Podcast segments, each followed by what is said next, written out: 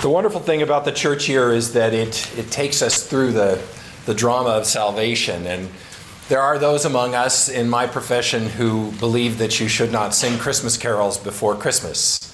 And that Advent is a time for waiting, just like the little song my daughter learned in her Lutheran preschool. Advent is a time for waiting, not a time for celebrating. anyway, you can see that I have boldly defied that notion today. And it's because really every Sunday is an opportunity to celebrate both the birth, the death, and the resurrection, or all three the, the resurrection and also the ascension of Jesus. And so there is uh, almost no better hymn with which to do that than Isaac Watts' Joy to the World, which actually wasn't written as a Christmas carol. It was something that was a general hymn of praise uh, about the, the accomplishment of the salvation in, in Jesus Christ. And so here ends my liturgical exposition for the morning. But we start a new sermon series today called Tidings of Comfort and Joy, based on Isaiah 40 to 55. And this series grows out of a discussion that I had with myself that I've told you about several times over the last year. The summer before I announced my retirement, I pretty much asked myself the question if I had just one year to preach, what would I want to preach? And I think it was the reason why I gave more than a year's notice on uh, my retirement because this text, Isaiah 40 to 55, was the thing that rose to the top of the list immediately and became the obvious thing with which I wanted to end. So we're going to be spending 11 weeks in Isaiah 40 to 55 looking at its message and the correlation of its message to the journey of faith and finding in it the songs that we sing to sustain ourselves along this journey. It's a book that begins with comfort, an announcement of comfort, and ends with a celebration of joy in Isaiah 55. And today uh, we begin with Isaiah 40, verses 1 through 11, a very familiar passage to us, and it kind of shows you how this is a playlist that accompanies. It's a good introductory text to show how the whole book is a playlist that accompanies our journey of faith. And so let's look at this word of comfort that comes in these first 11 verses of Isaiah 40. Comfort, O comfort my people, says your God. Speak tenderly to Jerusalem and cry to her that she has served her term, that her penalty is paid, that she has received from the Lord's hand double for all her sins. A voice cries out In the wilderness, prepare the way of the Lord, make straight in the desert a highway for our God. For every valley shall be lifted up, and every mountain and hill be made low. The uneven ground shall become level, and the rough places a plain. Then the glory of the Lord shall be revealed all people shall see it together, for the mouth of the Lord has spoken. A voice says, Cry out. And I said, What shall I cry? All people are grass. Their constancy is like the flower of the field. The grass withers, the flower fades when the breath of the Lord blows upon it. Surely the people are grass. The grass withers, the flower fades but the word of our God will stand forever. Get you up to a high mountain, O Zion, herald of good tidings. Lift up your voice with strength, O Jerusalem, herald of good tidings. Lift it up. Do not fear. Say to the cities of Judah, Here is your God. See, the Lord God comes with might, and his arm rules for him. His reward is with him, and his recompense before him. He will feed his flock like a shepherd, he will gather the lambs in his arms and carry them in his bosom and gently lead the mother sheep. Let's pray. Lord, help us to breathe a sigh of relief and relax into the comfort of this word and allow that assurance to equip us to move out on the journey to which you call us. For we pray in Jesus' name. Amen. Amen. So, whether it's in my work with new pastors or just my experience as a pastor over the years, one of the lessons or the, the lines that I always hear and have said to myself, especially in my early years of ministry, is they didn't teach us this in seminary.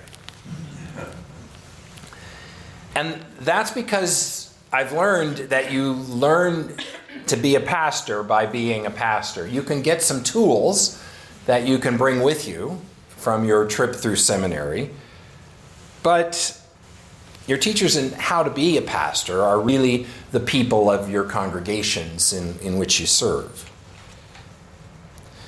And there were two important teachers to me that I, I, want to reference here right at the beginning who taught me about a ministry of consolation and comfort in times of grief. Both of them were mothers whose sons had died. Two mothers who endured the deaths of their sons. One mother of a 28 year old son who had committed suicide, and one mother of a three year old son who died of cancer after having half of his life from 18 months to three years been characterized by a, a pretty amazingly awful treatment for that cancer.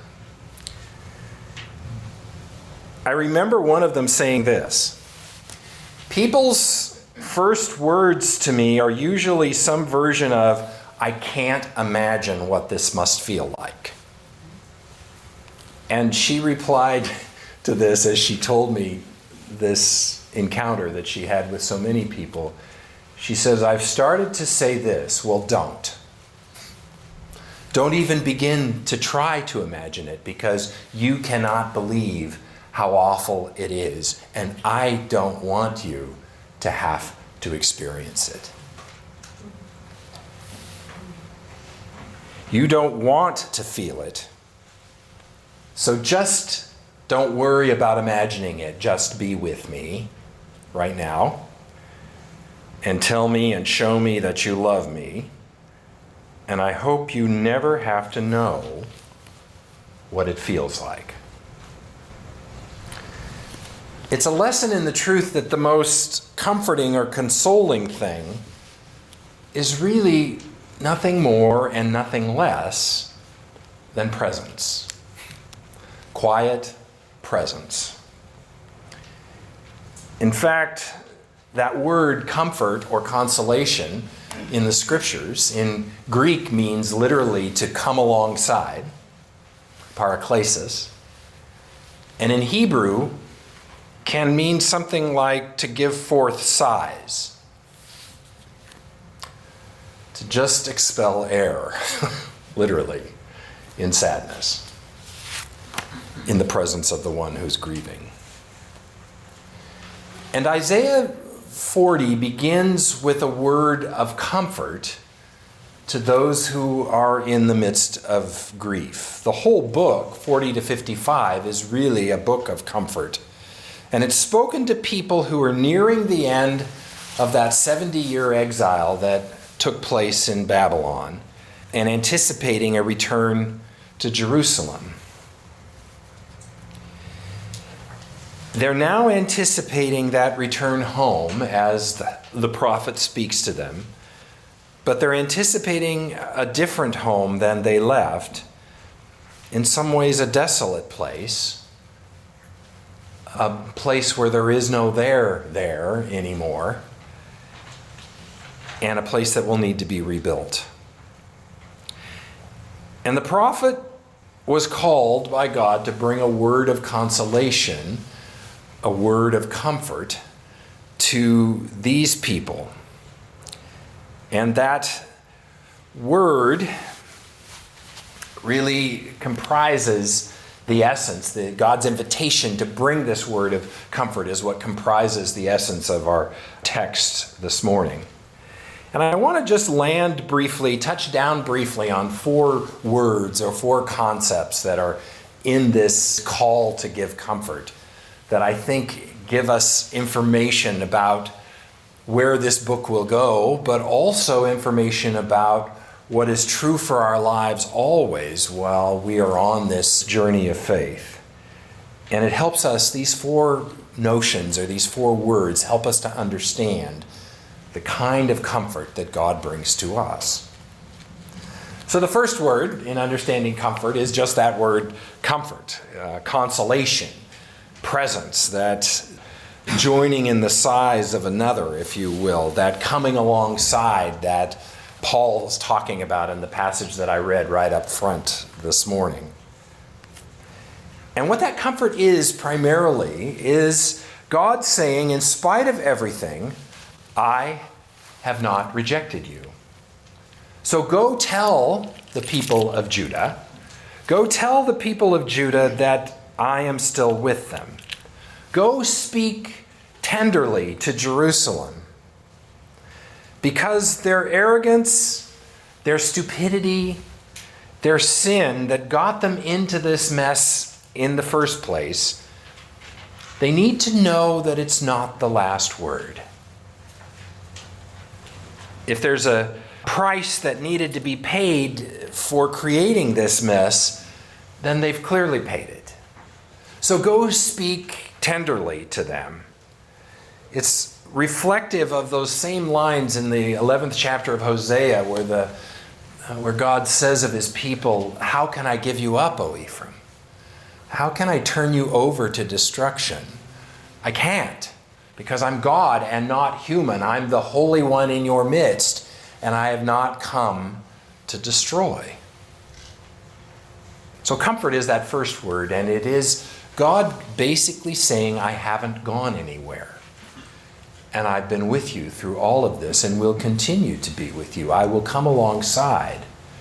I will share in your sighs. I will know where you are and what you are doing, I will continue to love you. That's the, the comfort that is being sung about here. The second notion that's here is wilderness. It's one of the most important places or identified points in the scriptures. Wilderness is the place where a lot of stuff happens in the Old and, and New Testaments. Literally in Hebrew, it just means uninhabited place a place where there is no there there, as I've said, a, a sense of feeling more the absence of things than the presence of things. A sense of the absence of God, a sense of the absence of place, the sense of the absence of home. It's the uninhabited place, it's nowhere. It's the place where also there is no sign of God's presence. But ironically, in the scriptures, when all of that is stripped away, it is the place where God's people hear God's voice most clearly. It's the place where Israel encounters and becomes closer to and more dependent on God.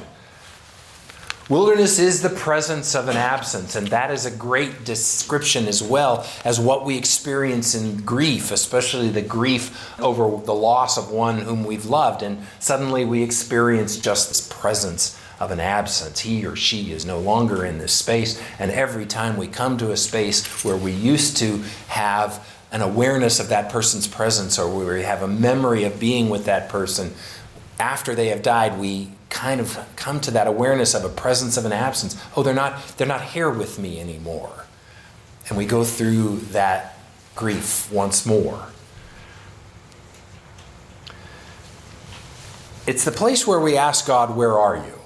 And so many of the Psalms are written in this wilderness of exile or this wilderness of abandonment of some kind. But as I said, it's also the place where it's almost easier to hear God's voice and where we want to know that God is with us somehow to deliver us. And so we're prepared to hear that message. So, wilderness is an important part of the journey, both in terms of describing what makes us feel like we're separate from God and also what reconnects us to the presence of the love of God. So, comfort, wilderness. The third thing I want to identify is the road, the highway that's spoken of here. The relationship with God is always about a journey, it's never static. It's never having arrived. It's always being in the state of arriving and going deeper into an awareness of who God is, going further up and further in, as C.S. Lewis describes what heaven is about in the Chronicles of Narnia. We are always on the road when we are on the way of Jesus. And that word Exodus, the second book in the Old Testament, it's the Greek title of Exodus, not the Hebrew title of Exodus, and it means literally the road out, the road toward deliverance, the way out, if you will, and out of Egypt, because that's what the story of Exodus tells. Jesus speaks of himself when he says, I am the way. He essentially says, I'm the Exodus. I'm the road of liberty out of slavery. Follow me and, and find that road. And here it's the road, in, in Isaiah 40, it's the road that God will build to his people. God will make his way to his people. And the path on which the people will walk and return home is the path of God coming to get them in order to escort them back. And when God shows up, his presence is a, a leveling presence that creates this road, for the mountains are leveled and the valleys are exalted. The way is made clear, not only to meet God, but to have God accompany the people back to their land. And God's presence is literally the road. So, finally, the word is the last thing I want to talk about the message that this prophet is called to preach. And the text is sort of a dialogue between the prophet and God in some ways. It's two different voices, whether it's God and the prophet or the prophet and someone else, but it's an argument about whether or not there's anything to say quite frankly. A voice says, cry out. One translation that I absolutely love of this text is a voice says, preach. And I said, Isaiah says, what shall I preach? For all flesh is grass. There's nothing left to preach. There's nothing left to point to that's a sign of your, your faithfulness, a sign of your presence. It's all been destroyed. It's like the withering of grass. Grass withers, the flower fades. Your breath, O oh God, has blown on us in a way that's been destructive. So, what's left to preach? But this prophet is given a word to preach, a word of comfort and, and presence, deliverance from the wilderness, this road to life that and restoration that's being preached. And he's being told to preach that word, in spite of the fact that he's not sure what to preach. And so God responds to all of that and says, You're right, the grass does wither, the flower does fade, but my word lasts forever. It remains untouched by all of this destruction. Something still remains. There's a lot that doesn't, but something still remains. And what still remains is that I am with you to redeem you, to save you, and I won't be going away. The word that God spoke at creation is the word that's still creating, is what Isaiah is saying. So go tell them that I am coming. Go tell them that I am already with them. And I'm coming with might but look at the way that might is characterized right at the end of the text. It's characterized as the gentleness of a shepherd who feeds the flock, who carries them in his bosom, and who gently guides the mother sheep. I know we're all probably familiar with George Frederick Handel's Messiah, the oratorio, which begins with Isaiah 40 much of Isaiah 41 through 11. I invite you to listen to it because it begins with this very wonderful, gentle tenor repetition of the word comfort. And it, it just invites us slowly into this awareness that, that the gospel begins with this word, that the story of Jesus begins with this, this divine goal of consolation, of coming alongside, of being with and being in relationship with us. And the tenor's solo voice just gently announces this comfort and the call to the prophet to preach this message of consolation and presence. And my friends, I guess all I want to say today is that that word, that ministry is the beginning and the end of the gospel. I am with you. I will always be with you, says Jesus, even to the end of the age. That the one who was in the form of God became the babe in the manger. That the lamb who shared our death is also the shepherd who leads us to life. That the glory of the Lord has been revealed because the light shines in the darkness, and the darkness will never extinguish it. Let's pray. Lord, help us to relax into your embrace and so find that joyous assurance and confidence building notion that you are with us to redeem us and that you are not going away. Speak into our grief with your presence and tell us again of your love and help us to walk with our heads held high, reflecting the light of that love as we encounter our world. And we pray this in Jesus' name. Amen.